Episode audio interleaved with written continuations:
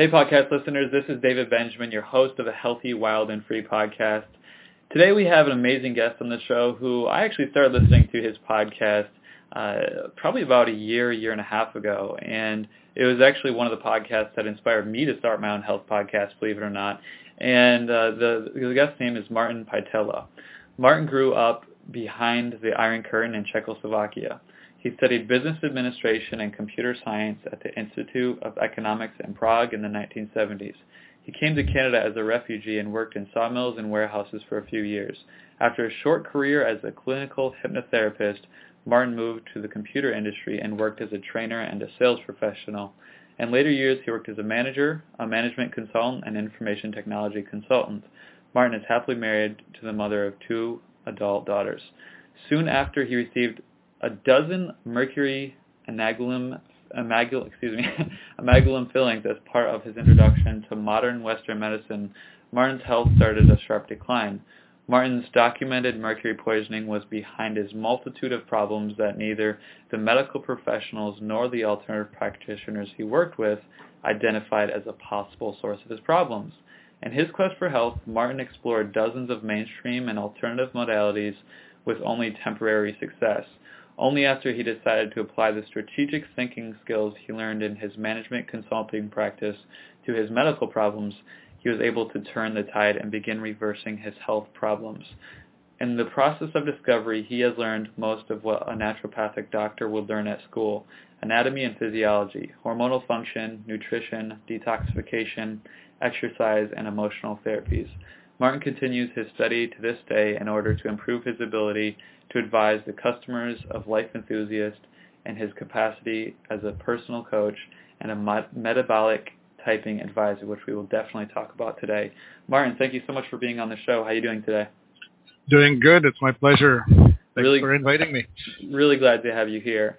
I, I wanted to start the podcast the way I start all of my podcasts, and and kind of ask you about your story. And I and I introduced your story a bit, so our listeners are kind of familiar. But uh, when you got your mercury fillings initially and started having health problems and, and that initial kind of health decline, what was the spark that kind of ignited your your uh, passion and desire to research alternative health or just health in general further? What kind of pulled you in that direction? You know, the spark was utter desperation. Mm-hmm. Um, I was a perfectly strong, healthy, good 25 year old, and I was a quite a sick 26 year old. And uh, by the time I hit my 30th year, I was getting periodontal problems. My teeth were wiggling and loose. My gums were receding. By the time I was 33, I was getting allergies. I was putting on weight. I had incredible back problems. Like I couldn't, uh, I don't know, several times a year I would have an episode where for two, three, four weeks I was unable to uh, stand straight. I couldn't sleep in the normal bed. You know, I'd have to lay down on my rocking chair face down, kind of thing. So it was it was pretty dramatic. Hmm. Like I I thought that my uh, life was heading straight for I was going to end up living in a wheelchair, crippled and uh, miserable. And by the time I was about 36, so it's like 10 years from the day I received those beautiful mercury fillings, I, I had allergies so bad I wanted to scratch my eyes out. You know, it was just awful. And at about that point, I had uh, I've already tried to deal with the back by going to the chiropractic care, and I tried to deal with the ongoing pain by going to the mainstream doctors, orthopedic surgeons, and the likes. And uh, by the time that was coming about, I was already into the strange and crazy alternative therapies, where I was, you know, like I'll try anything? But it wasn't working. It wasn't helping, and none of these people, none of these trained and well-meaning people, was looking at the cause of anything you know, I showed up in a chiropractor's office. He says, well, you're out of adjustment. Let's adjust it. I'd show up in a naturopath's office and I say, my eyes are running. He says, well, you're allergic. Let's deal with the allergy. Nobody was looking at the what's causing it? And so at, at some point, it just dawned on me, this is crazy. I'm going to have to use my own talents. I mean, I studied at school to be a systems analyst. So it was that, let's analyze this moment. That's where the turnaround started. But it was in sheer desperation. Mm. And, and the progressive decline, I'm sure, Oh yeah. kind of propelled you to dig deeper and deeper and, and, and analyze at, at, at a more extreme level. And of course, when you yeah when you say analyze this in 1986, that's there's no internet. You know, you you go into the library and you get books and you start doing the research the good old old school way. Right. So, So- that's what I did. What, what did you? What initially did you kind of discover that that piqued your interest? Was it nutrition or detoxification or, or what exactly? I I won't remember the exact order of things, but it it led to the understanding of what holistic means. hmm holistic or strategic or looking at things in the big picture means that you start looking at things not at the level of presentation, but at the level of causation. So like when your neck is hurting, that's in the neck, but what caused the functional decline in the neck? Or if you're sneezing, well, that's your nose running, but what caused the tissue to get weak?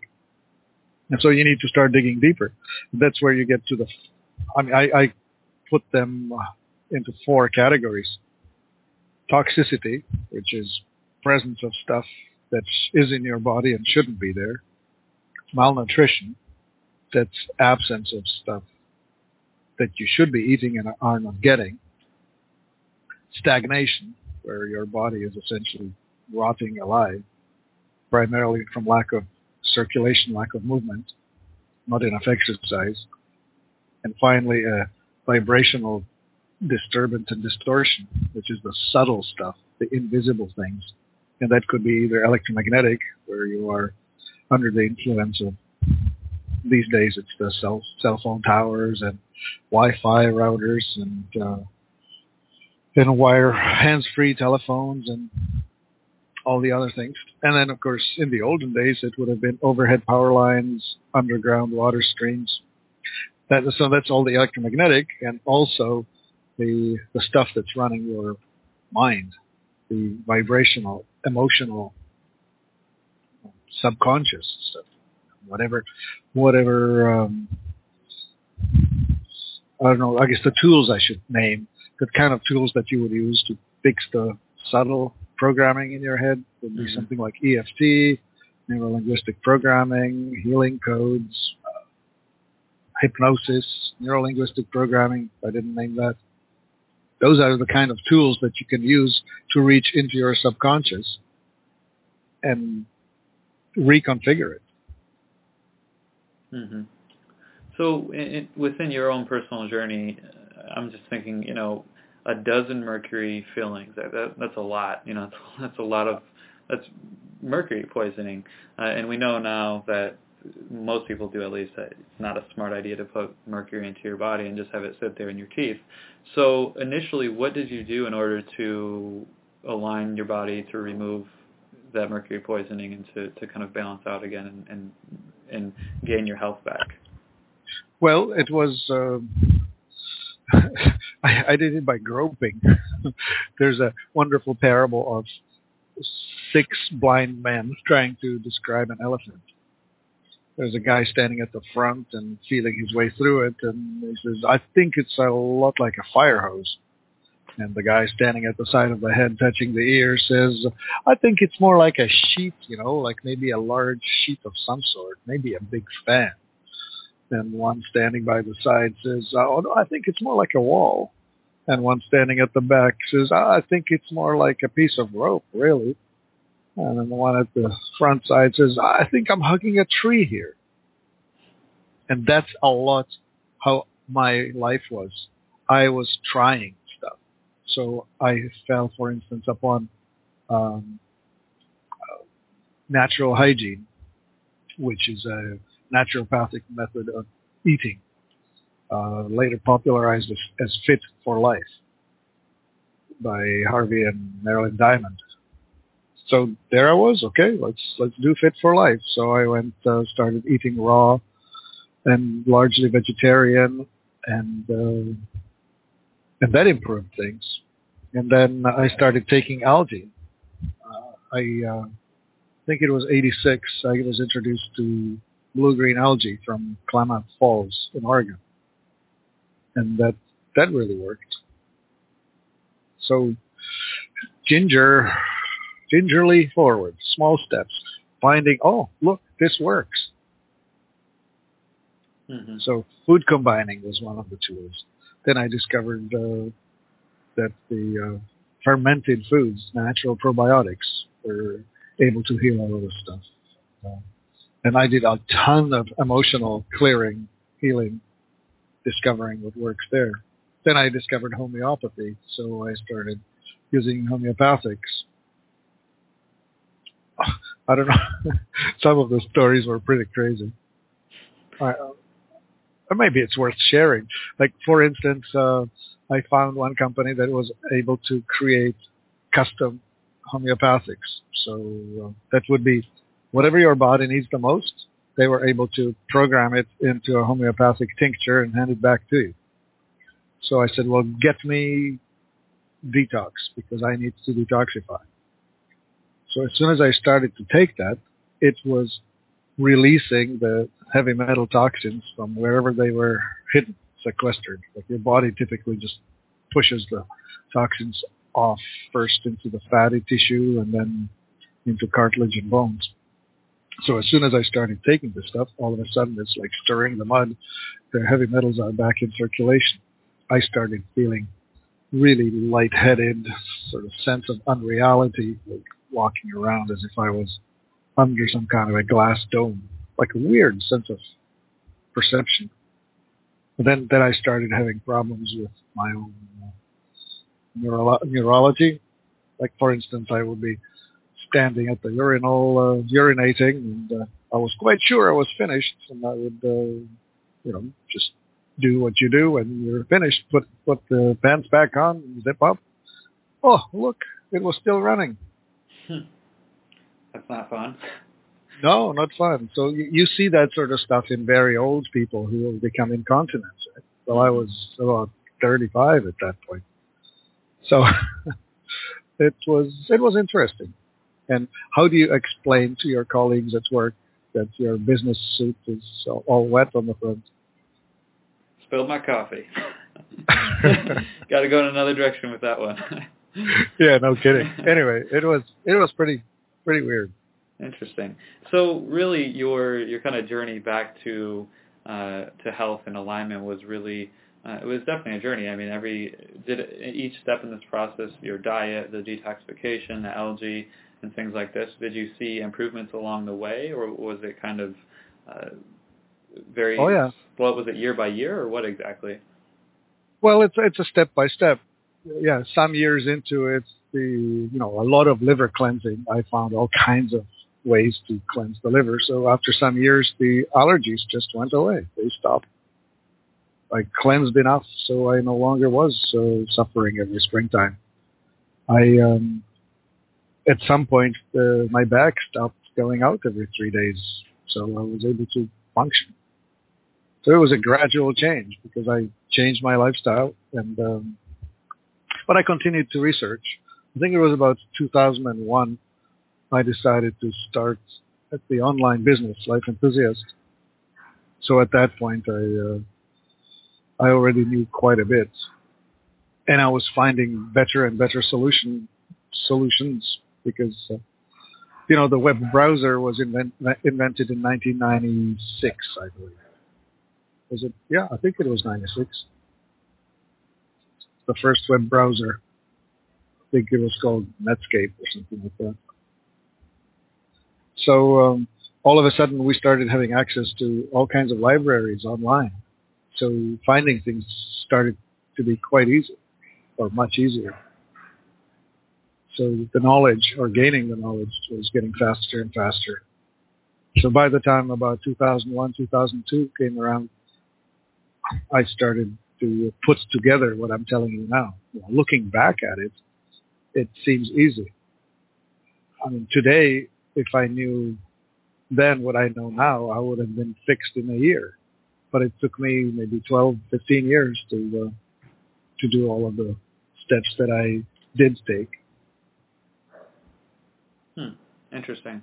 And, and for you, I mean, specifically, it seems like the heavy metal toxicity was definitely probably one of the biggest causes of, of the health issues uh, relating to several, you know, obviously maybe uh, the back pain was mercury within the the ligaments or tissues or bones or whatever it may be. Um, so for you, what was there something that you kind of prioritized that was more effective at detoxifying heavy metals than uh, than than the other methods?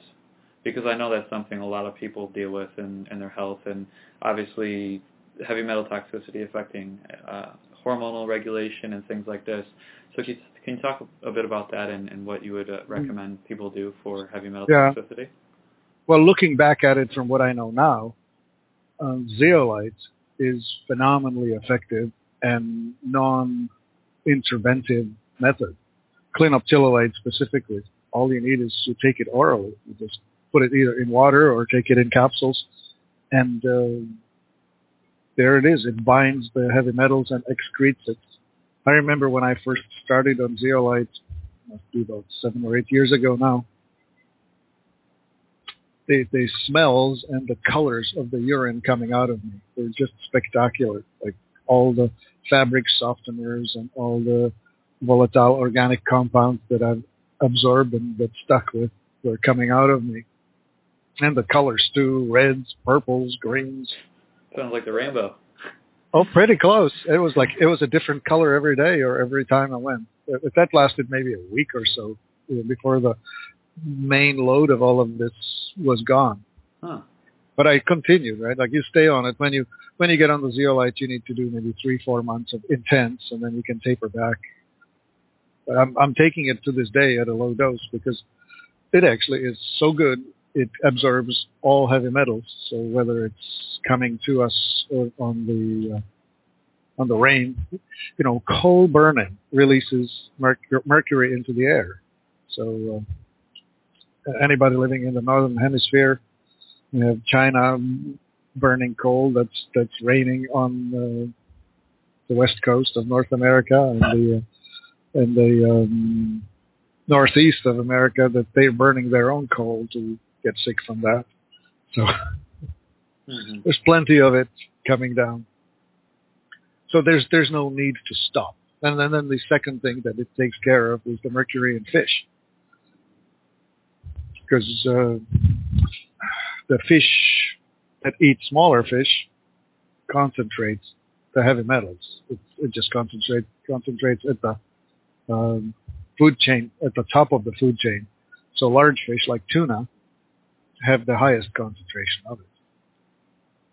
So these days I feel confident. I eat the tuna and take my zeolite every day. Mm-hmm. And, and zeolite is a clay, correct? It's a volcanic material. There are multiple types of it. Some some cleaner than others. It's used in, in industrial toxic cleanups some of it is safe for humans.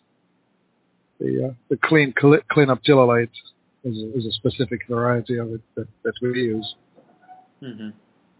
And I, yeah. I want to say mercury. I, I think I heard this. I want to say it was mercury. I want to say car exhaust actually burns mercury into the air as well. Have you heard that before?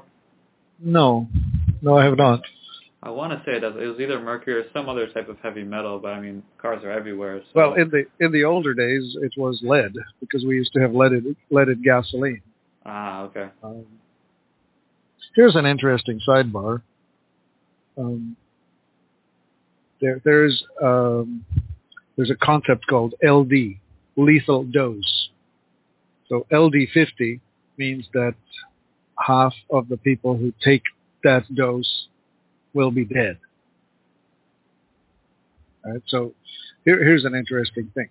If you take the lethal dose that kills one in a hundred of mercury, and combine it with the lethal dose that kills one in a hundred of lead, the kill rate is 100.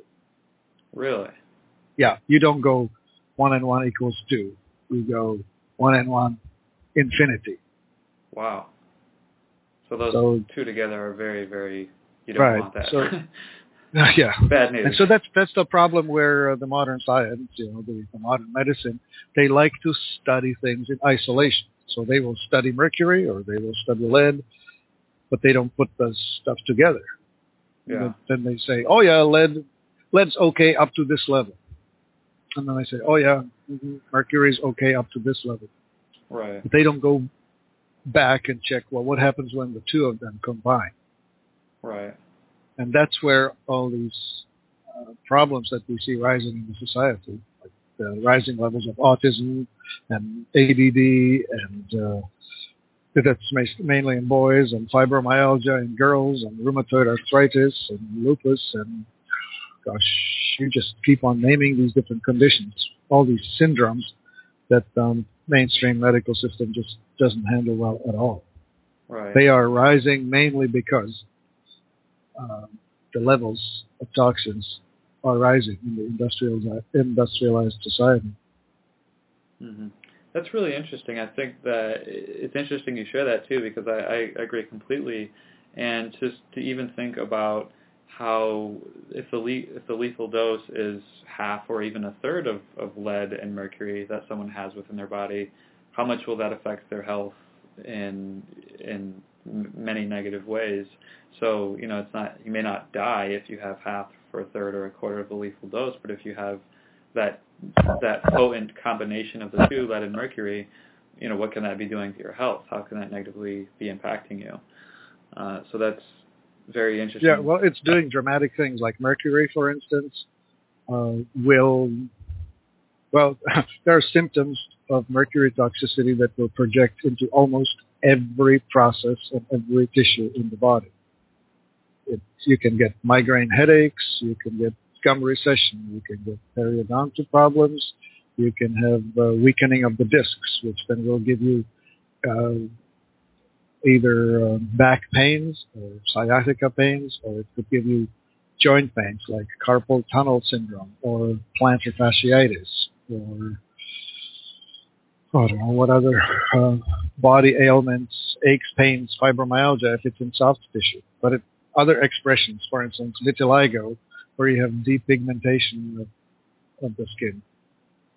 Like Mike, Michael Jackson was famous for that. Hmm. And, um, you know, he probably wasn't uh, blanching his skin to be more white. He probably was sick with it. Right. Very interesting. Okay, so uh, def- your journey is very, very interesting. I think uh, what led, you know, like you said too, pre-internet and then post-internet. Uh, it's it's cool to see how you've grown and evolved and created something amazing to help people. Uh, I want to talk a bit about metabolic typing because that's something you specialize in amongst many things. Obviously, you you have a very vast knowledge in holistic and natural health and just health in general. But what is metabolic typing to someone who's never heard of it before? Uh, yeah, metabolic typing is a tool I use. I'm a certified metabolic typing advisor, CMTA. Uh, the method was put together by Dr. Bill Wolcott from Washington, United States. And he he learned a lot from Dr. William Donald Kelley, who was essentially the discoverer of that. But there were some other scientists before that.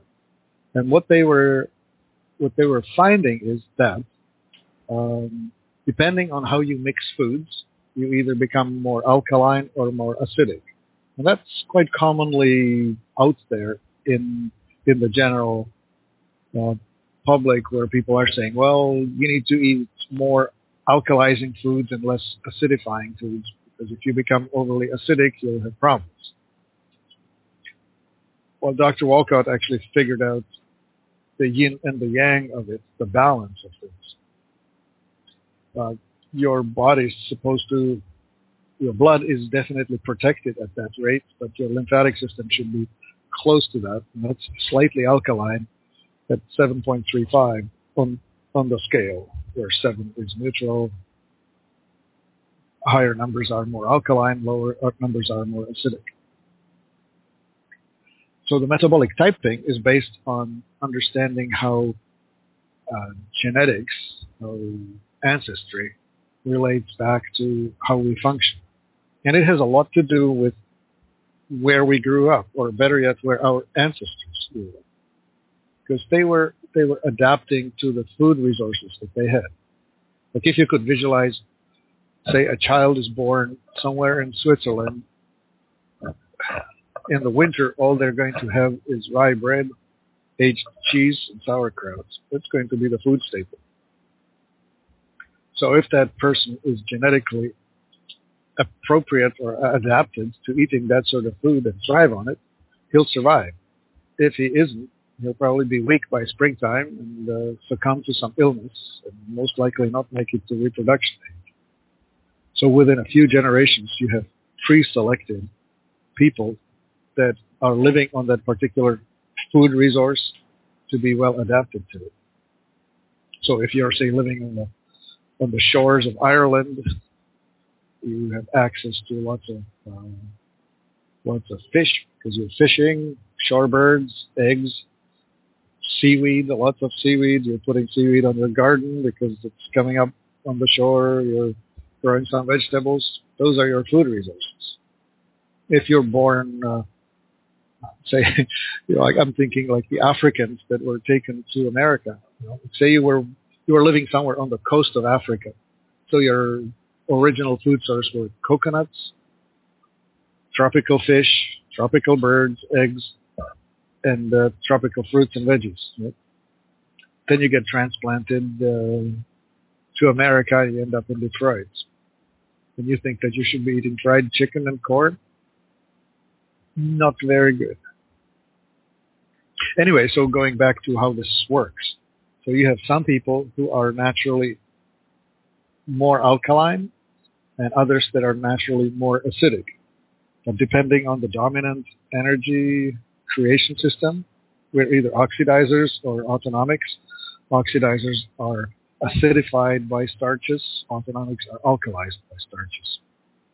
So depending which you are, you need to eat appropriately or else you have illnesses. And you will have illnesses of too much alkalinity, like depression and anxiety, or too much acidity, that would be uh, anger. You know, like a, if if you start in the middle, sort of balanced, as you drift into acidity, your moods start changing. First, you stop being patient. Impatience kicks in. Then your social graces fall away. Then then you get really short-tempered, and then you just scream and rage.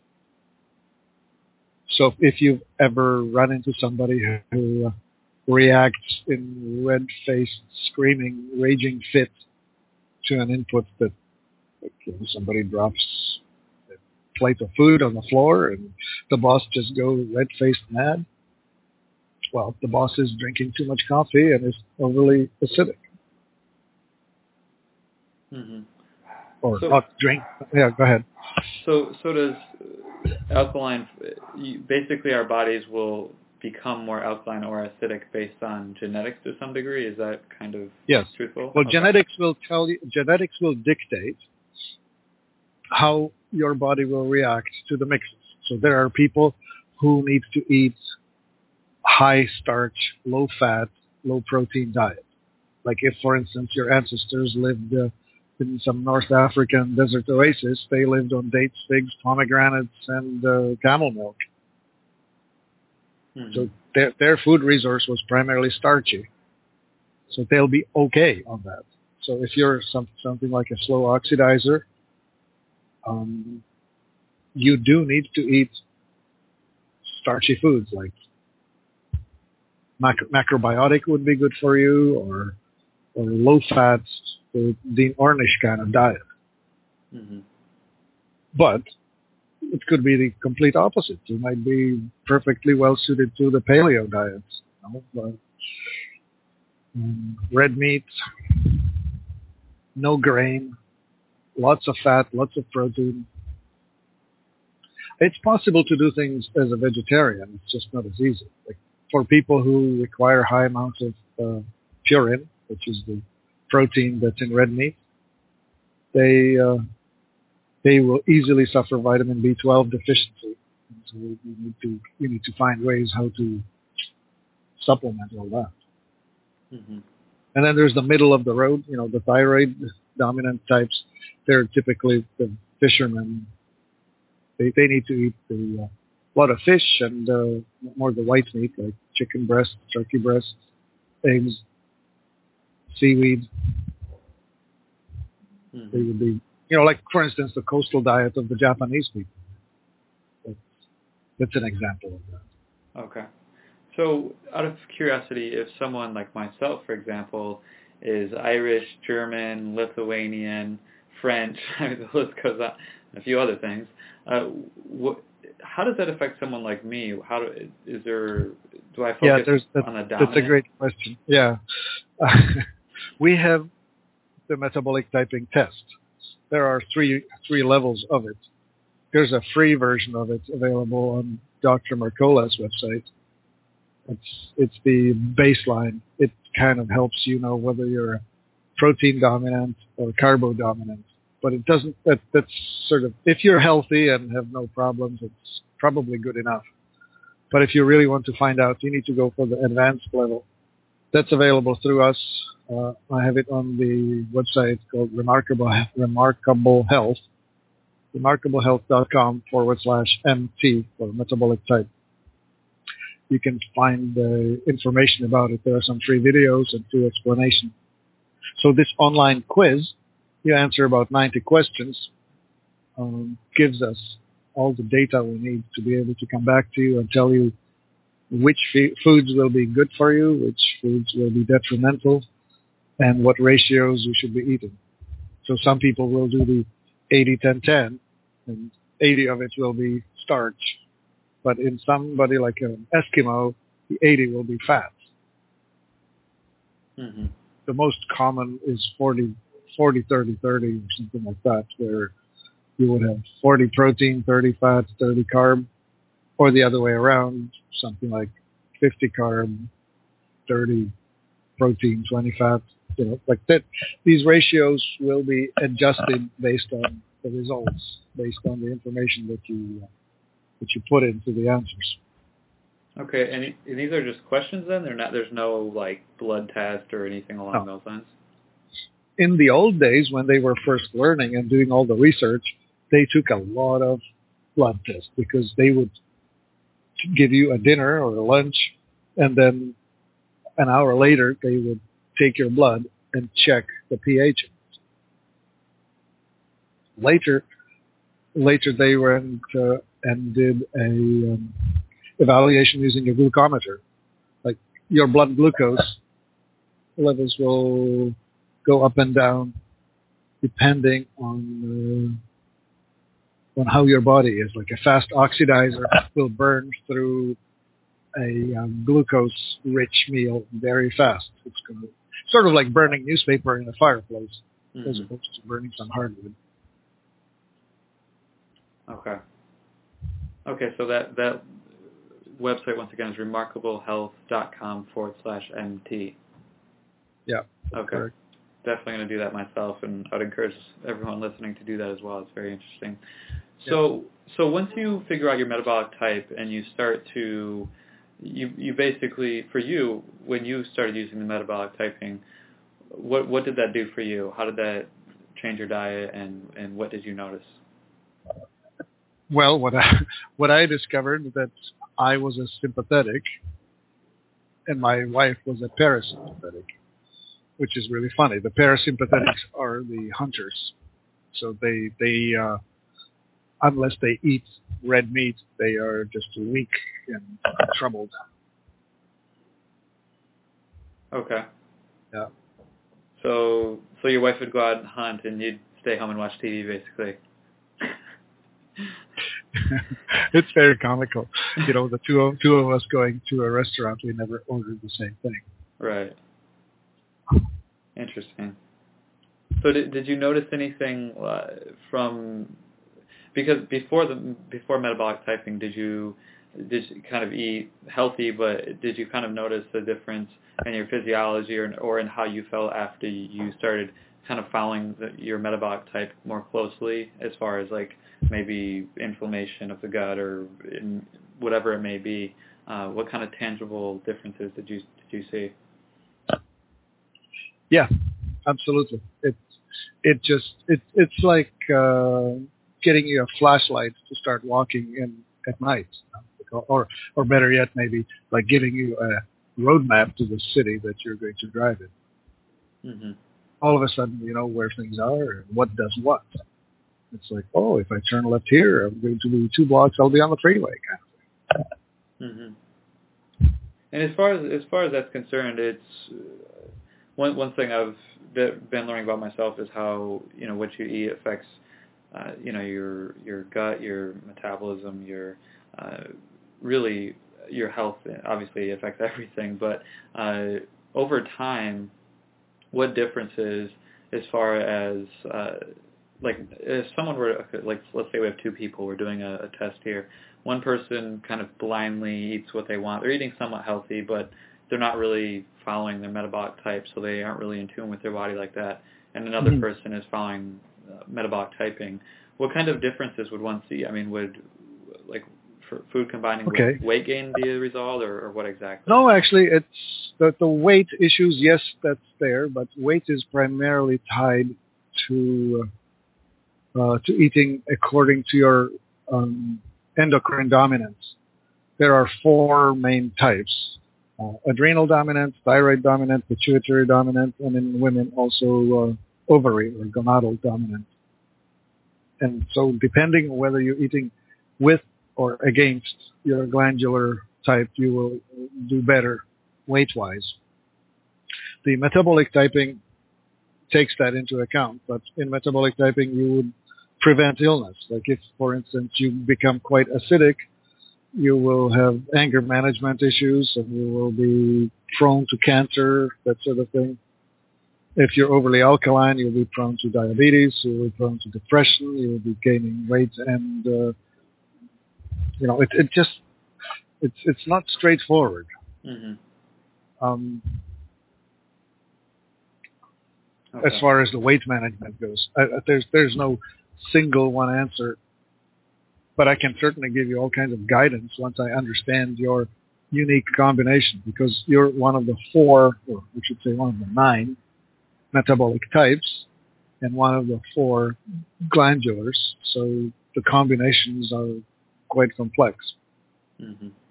So with with the glandular, the the hormones, how, that that's connected to metabolic typing, or that's something separate that you find out through other forms of testing? No, that same test will also answer it. Oh, okay. And and as far as that is concerned, does that allow you to kind of balance your hormones better as well, understanding if you have mm-hmm. dominance in certain ways? Yes, it will. Yeah. Very cool. Very cool. Wow, this test is very cool. I'm surprised I haven't I haven't done this myself. Uh, cool. So okay. So moving on from from metabolic typing. So you talked about earlier in the interview how nutrition, uh, well, malnutrition, toxicity, stagnation, and emotional uh, kind of trauma are the four key areas that will affect someone's health. As far as stagnation is concerned, you meant you talked you briefly touched on circulation and exercise. Uh, what what would you recommend someone do if they they know stagnation is an issue? Maybe they have kind of a sedentary lifestyle. Uh, right. They're they're eating healthy. They're doing better in other areas, but they just have that stagnation. How do you break through that? Mm-hmm. Well, depending on what's possible, right? If you have somebody old and ill, um, perhaps a vibration machine would be the only thing they can manage. I mean, you could wheel a person in a wheelchair onto a platform that vibrates and get them moving that way. Um, if you if you are mobile, getting a mini trampoline is wonderful. Something like a rebounder where you can bounce for 15, 20 minutes every day. That's the equivalent of walking for 40 minutes, maybe an hour. Walking naturally is the best. You know, we are meant to walk something like five to ten miles every day. That's what we're built for. hmm Um, so standing while you work, having a bouncing ball to sit on, you know, one of those medicine balls instead of a solid chair. But walking, skipping rope, that sort of thing. Those are those are the best things you can do. hmm Interestingly, the kind of exercises that you sit down for, like spin class on a bike, not so great. Hmm. Because you're you're sitting. The only thing that's Right. moving is your legs, knees going up and down. That's all. Right. So your your quads are working. You're burning a lot of energy, but you're not really doing yourself any favor as far as uh, the lymphatic movement goes. Right. That makes sense because it's kind of inhibiting and cutting off a portion of your body that should be moving naturally. Right. To to to sell the rebounding even better, when you bounce, the liquid in every single cell in your body, all the hundred trillion of them, is being pushed against the cellular wall. So at the bottom it goes one way, at the top it goes the other way. So there's this sloshing of liquid. So every single cell of your body is being exercised. And that's any liquid, water, toxicity, whatever it may be. Well, it, it just helps the lymphatic system to move the fluids around, so you will, you will see a relief from the from the toxicity, from the stagnation. Right. Very cool. Very cool. Yeah, that's really interesting about the, the sitting bike and, and uh, things like that, kind of cutting off a portion of, of movement within your body. Uh, let's talk a bit about emotional therapies and things like that. You, you mentioned that you did a lot of work in that area in your life personally. What were some Yeah. of the tools that you used and what have you found to be effective? Well, in my early life, I actually was training as a hypnotherapist, clinical hypnotherapist.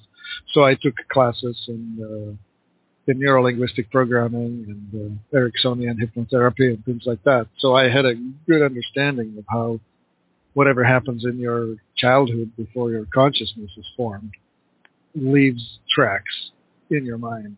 The, the fears that your parents will instill or what happens to you as a child, it it will be stored with distortions. Like it's completely messed up.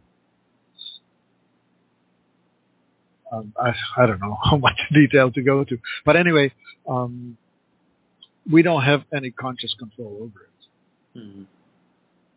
We need to deal with it with tools that that clear it. I would say that one of the most accessible and uh, effective tools is EFT, emotional freedom technique or tapping. I don't know if you know it under that name.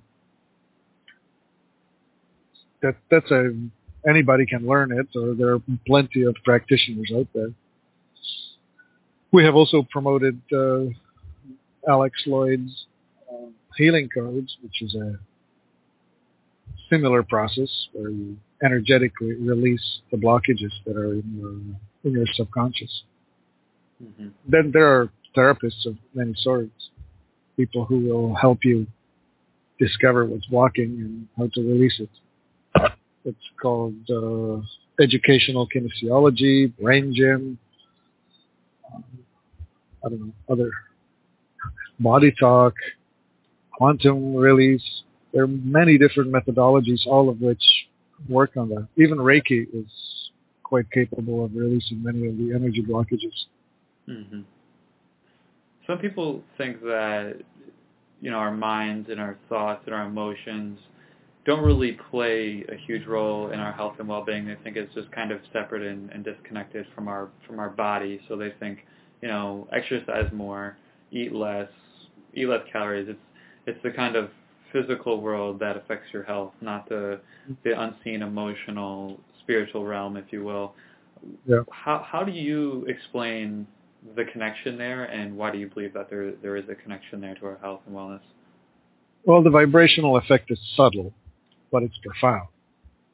Your your beliefs will organize your daily thoughts, and your persistent persistent thoughts will translate into behaviors, and they will translate into habits, and habits will govern your life.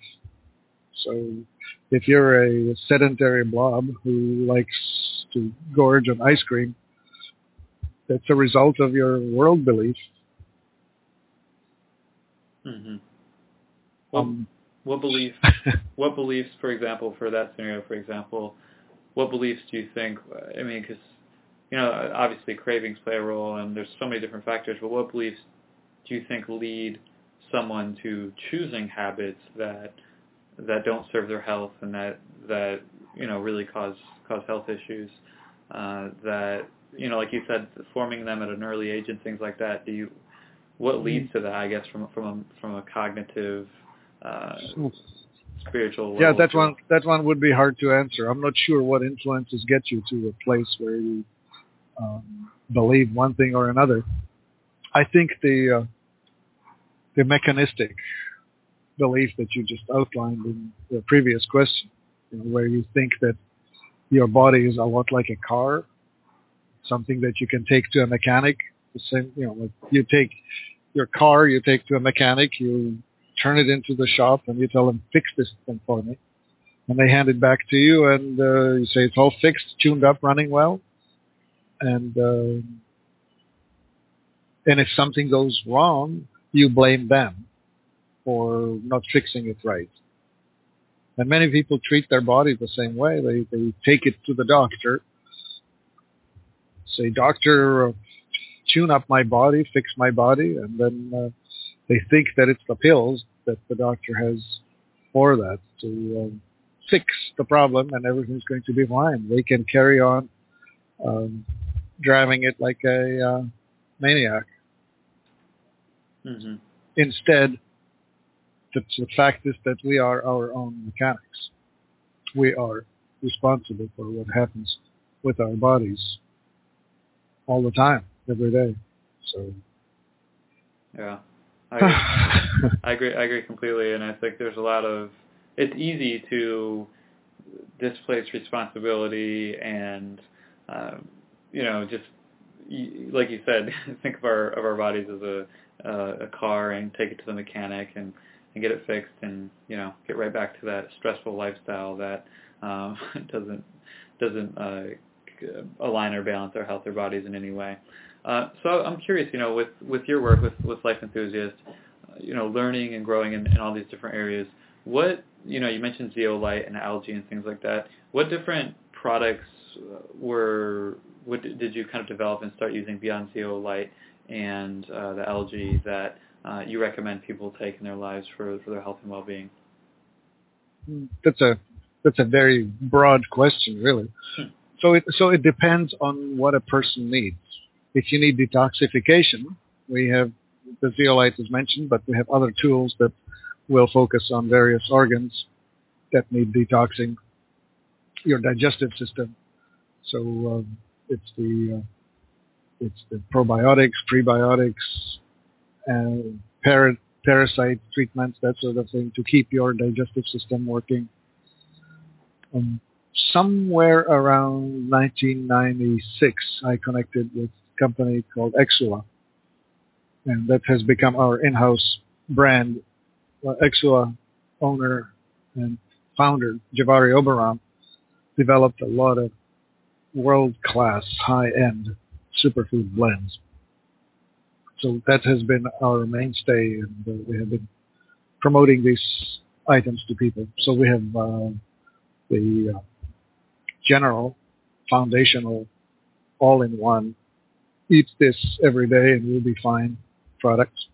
But we also have specialized, like one for heart and circulation, one for dealing with cancer, one for dealing with digestive distress, one for fixing your failing liver, stuff like that. So depending on what the body needs, we have these um, tools that help us feed people at the right level. Mm-hmm. We, you know, we promote a lot of iodine because that's it's one of the things that's very much um, lacking in people. We have also developed a line of transdermal magnesium. About half the population is suffering from magnesium deficiency.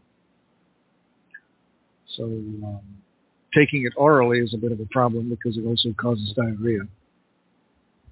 Putting it on your skin using it topically doesn't. So the topical transdermal magnesium is a very, very good tool and helps reduce hardening of things, hardening of arteries, stiffening of joints, forming of wrinkles. It's an antidote to all that. Hmm. And half uh, of the half of the population is deficient in magnesium. You said. Yes. Yeah. Wow. Terribly. What What about? I, because, go ahead. Sorry. Well, the soils in North America are deficient in magnesium, so that's why. Okay. So the produce is rich in calcium but deficient in magnesium, so you end up being magnesium deficient. Right, makes sense. What about iodine? I've heard, and I've actually, I've in the past I was a little bit deficient in iodine myself. What is, what is iodine? Where does it come from, and how does it play a role in our health? It's one of the elements, one of the halides. There are uh, chlorine, fluoride, fluorine, bromine, and iodine. Those are they're in that halide group. And iodine is the uh, element that's uh, famous for regulating the thyroid, but it's also really important in the sex glands, the prostate in men, breast and uh, ovaries in women. So if you're deficient in it, uh, you will have energy regulation problem, chronic fatigue. You will have um, cold hands, cold feet. You will have uh, women will have very difficult menstruation. PMS is a I don't know what the number is, probably nine out of ten are caused by iodine deficiency. And then it's involved in pregnancies like uh, miscarriages and low birth weight babies are primarily iodine deficiency issues. Hmm. And enlarged prostate in men. There, there you have it. Mm-hmm. And, and does that, I know there's, there's certain foods that have iodine in it, correct? Um, seaweed. It's, it's in the oceans. It's not on the dry land. So especially the people whose ancestors lived on the coasts need, need to eat a lot of it. So it's in seaweed which is not popular with everybody. So you may as well supplement it. Mm-hmm. We have it available either as, as capsules of seaweed or as tincture, iodine tincture. And that's detoxified. There, there are several, several versions of it. The detoxified iodine is probably the best way to go. What does that do exactly? Does it detoxify and balance your levels of well, iodine? Well, the, the atomic iodine is uh, going into the body and reacting appropriately.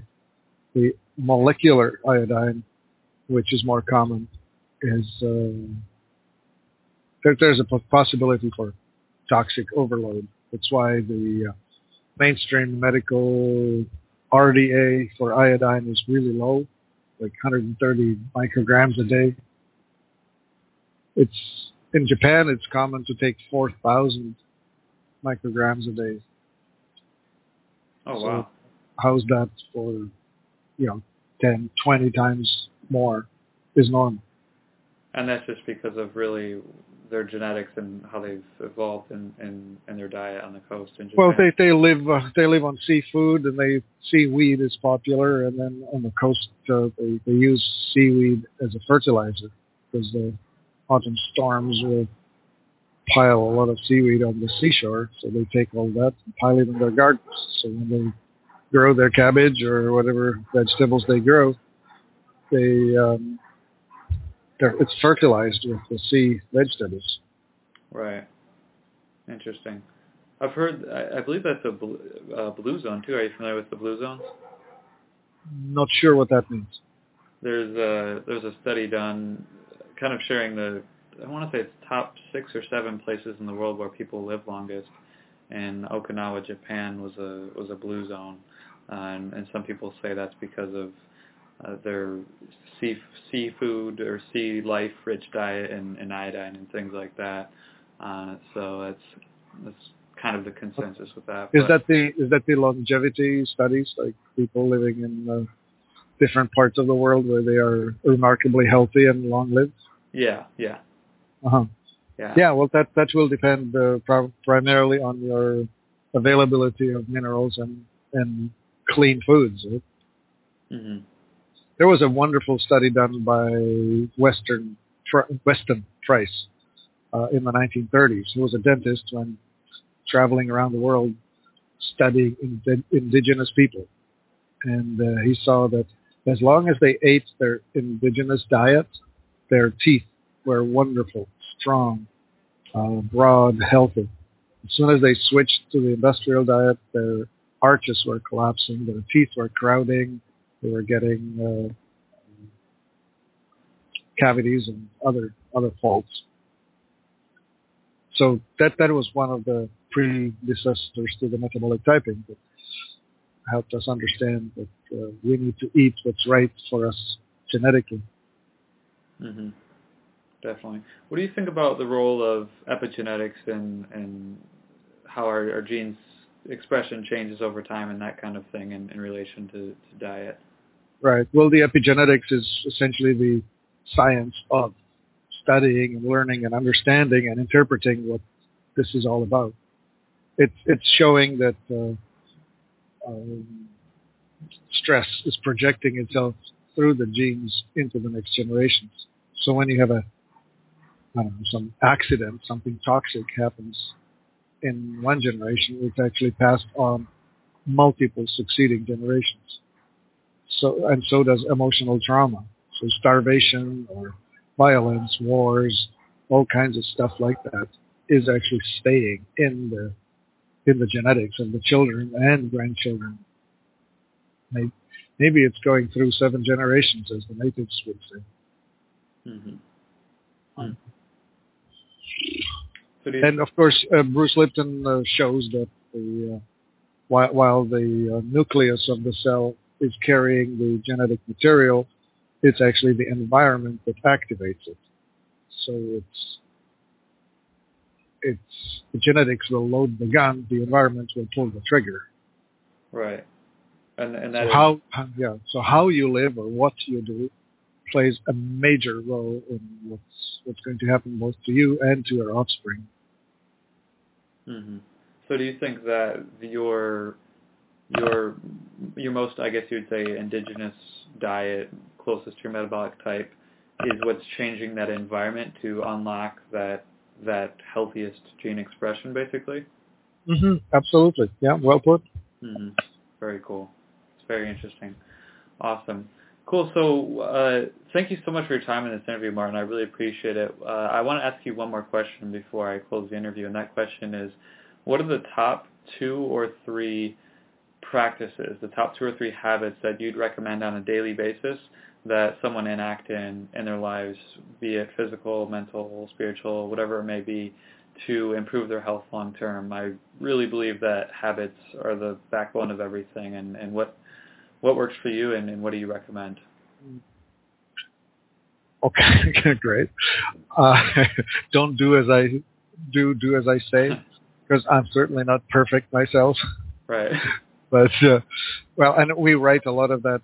I, I'd like to plug in our website, the Life Enthusiast. You can find it at life-enthusiast.com. There, there are quite a few uh, resources in the library of the articles and the podcasts.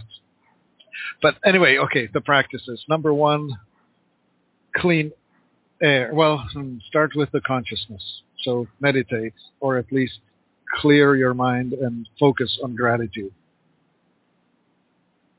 Um, your yeah, stand at the guard of your consciousness. Don't allow don't allow uh, negative thoughts to come in.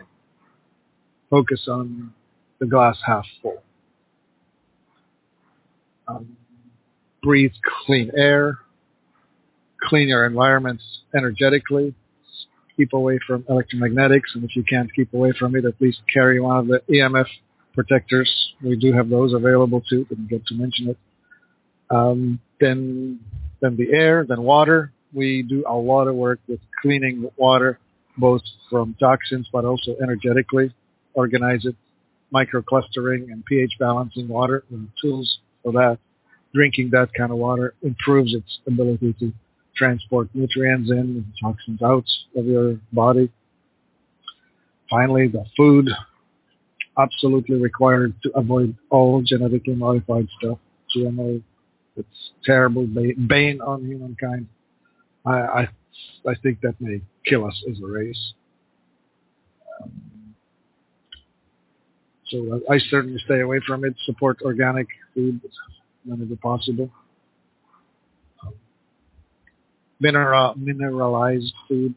We need to avoid food that's grown with fertilizers because they cause the food to be looking whole, but it's hollow. There's not enough mineralization. When you force the food, the plants to grow faster than they intend to, they don't actually pull into their own bodies the mineralization that they would otherwise get from the soil. So they look right, but they aren't. Mm-hmm. So supplement minerals. Um, I think we're we're getting close to the. We could stop there. I think. Cool. Awesome. Yeah. awesome. Thank and you so stay much. away. Stay you know. Stay away from toxins. You know, toxic Yeah. people, toxic music, toxic whatever. Yeah. Anything in your environment. Yeah, I'm glad you started with that because that's, like you said, you know, the the your beliefs and your thoughts and and your environment creates what you think and what you believe and the habits you create. So that's that's a great uh, great tip for sure. So uh, where can our listeners find you online? What are your uh, websites or properties? And uh, just one final time Yeah. for everyone to hear. I, I mentioned the remarkablehealth.com forward slash MT. That's where the metabolic typing uh, videos are. Otherwise, uh, life dash enthusiast, E-N-T-H-U-S-I-A-S-T dot com. Or by phone in North America, 1-866-543-3388. We're uh, high touch, high service company. We uh, help people figure out what's to do, what's the most effective use of their time and money. Awesome. A lot of people are really confused. They try this and that and dabble in all kinds of things. I, I will use this metaphor in closing. Trying to manage your health is a lot like trying to manage a football team. Um, you can't ask me for the one thing, the silver bullets, which is what the medical system uses for the metaphor. We have the offensive team and the defensive team, and each of the teams we have the specialists. So there's a linebacker, and there's a uh, quarterback, and there's a running back, and there's a receiver. Each one of these needs to be at a sufficient level to play or to compete. But not just that. You need to have coaching. You need to have people who manage it and people who cut the grass on the field and people who wash the uniforms.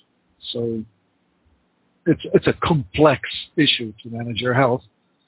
So there isn't really give me the one thing. Mm. It is help me understand what's involved and help me understand what needs to be changed and what needs to be added. That's the four groups Right. the uh, toxicity, malnutrition, uh, stagnation, and vibrational disturbance that will play critical roles. Can't can't skip any one of them. Right. Yeah. Take the take the mechanic position in your own health and look to those who have had have overcome challenges for guidance. I think that's a a great way to uh, to to end it off. Thank you so much for your time, Martin. Uh, I will Thank link you. up everything and and uh, have an awesome rest of the day. Thank you very much. Thanks Take for having me. care. Bye.